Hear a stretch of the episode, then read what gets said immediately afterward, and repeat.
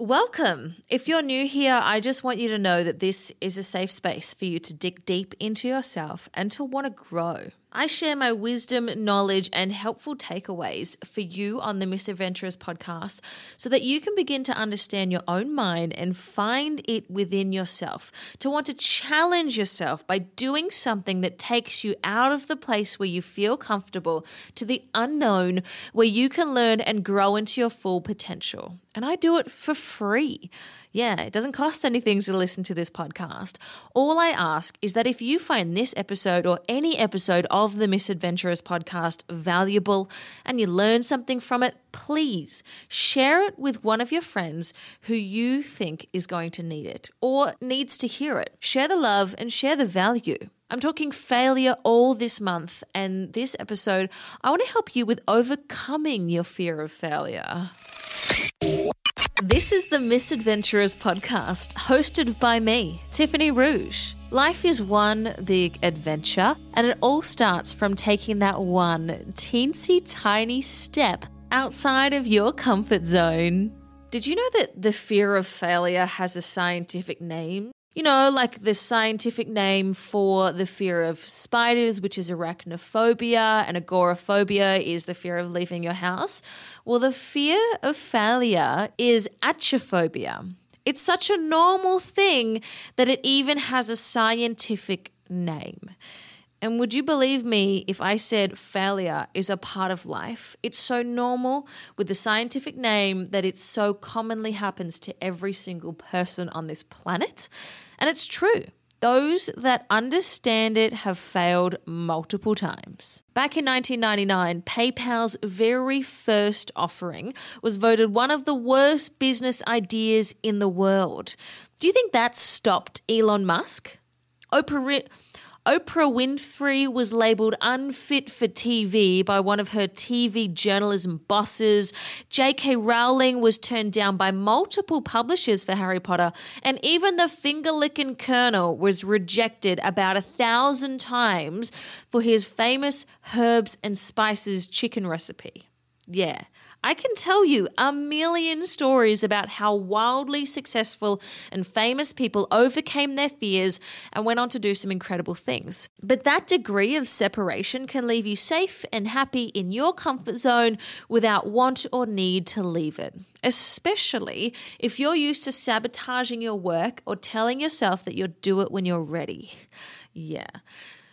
Or telling yourself that you'll do it when you're ready. So, I want to tell you what I do when I'm paralyzed by my own fear of failure. Yes, paralysis analysis is a real thing when you're so stumped by what to do that you end up doing nothing. And yes, it has happened to me before. First of all, you need to get clear on what failure means to you, what that failure is to you. What is it that you're so afraid to have happen? Write it down if you need to. At least that way you'll have a visual representation of what you don't want to happen. Most people will be so consumed by their fear that they don't even know what they're afraid of. Back when I was doing a five day podcast challenge in an attempt to get clients, which worked by the way, I'd have a very stressful 10 minutes before I went live on Facebook in a group. I'd be super short and easily agitated with anyone around me, and my stress levels would go through the roof. On day three of the challenge, my partner asked me, What am I so afraid of? I was stumped. I'd never even formulated that question in my head. I was too busy stressing out to stop and think about what I was actually afraid of. It turns out my fear was around not feeling prepared enough. I was scared there was going to be some kind of tech issues or that I'd mess up in my delivery and that no one would want to work with me. And once I knew what was triggering me, I was able to make adjustments to the 10 minutes before my live videos went to air to make sure that all of the tech was working and connecting. And I made sure to practice any slides that I felt not so confident about. When I defined what failure meant to me, it was a lot easier to overcome my fear of it. Another good way to work through your fear of failure is to think about the worst case scenario. If you can't clearly define your fear, just think about the absolute worst thing going wrong. Something like that you'll get fired, that you'll look stupid, or that you'll break something. Often, when we think about the worst case scenario and define what that is, it's never really that bad in the bigger picture if you think of those scenarios that I just mentioned, it's not the end of the world if you get fired, look stupid, or break something. Nothing's exploded, and in most cases, no one will die. It's important that you get that perspective because your failure isn't really that bad. This can give you confidence when moving through that fear of failure. Something that I like to do is the flip side of the worst case scenario and think about the best case scenario. I'm a big, big believer that words are really powerful, and what you speak into existence has the possibility of coming true. So, why not put the best thing that could happen into the mix? It'll make you feel better about facing that fear of failure, especially if the rewards of facing your fear end up happening.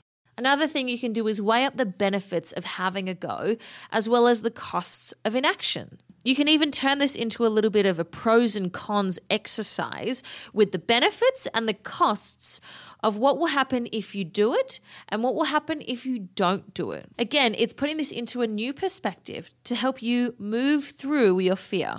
A big thing to do though is focus this whole process on learning because failure isn't the be all and end all, okay? Remember, nothing's exploded and everyone fails.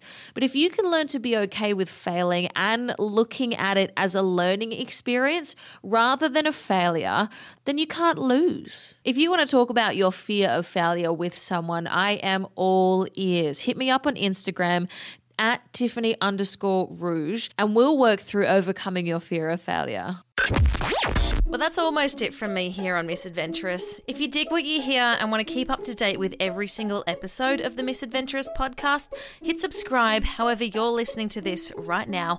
And if you want to be even more of a legend and help other wayward adventurers find this path, I'd love it if you head on over to iTunes and rate and review this podcast. Go on, five stars for all that positivity, right? So until next time, and don't forget, it's the small choices that we make every single day that build up to that big change that you're working towards. So stay with it.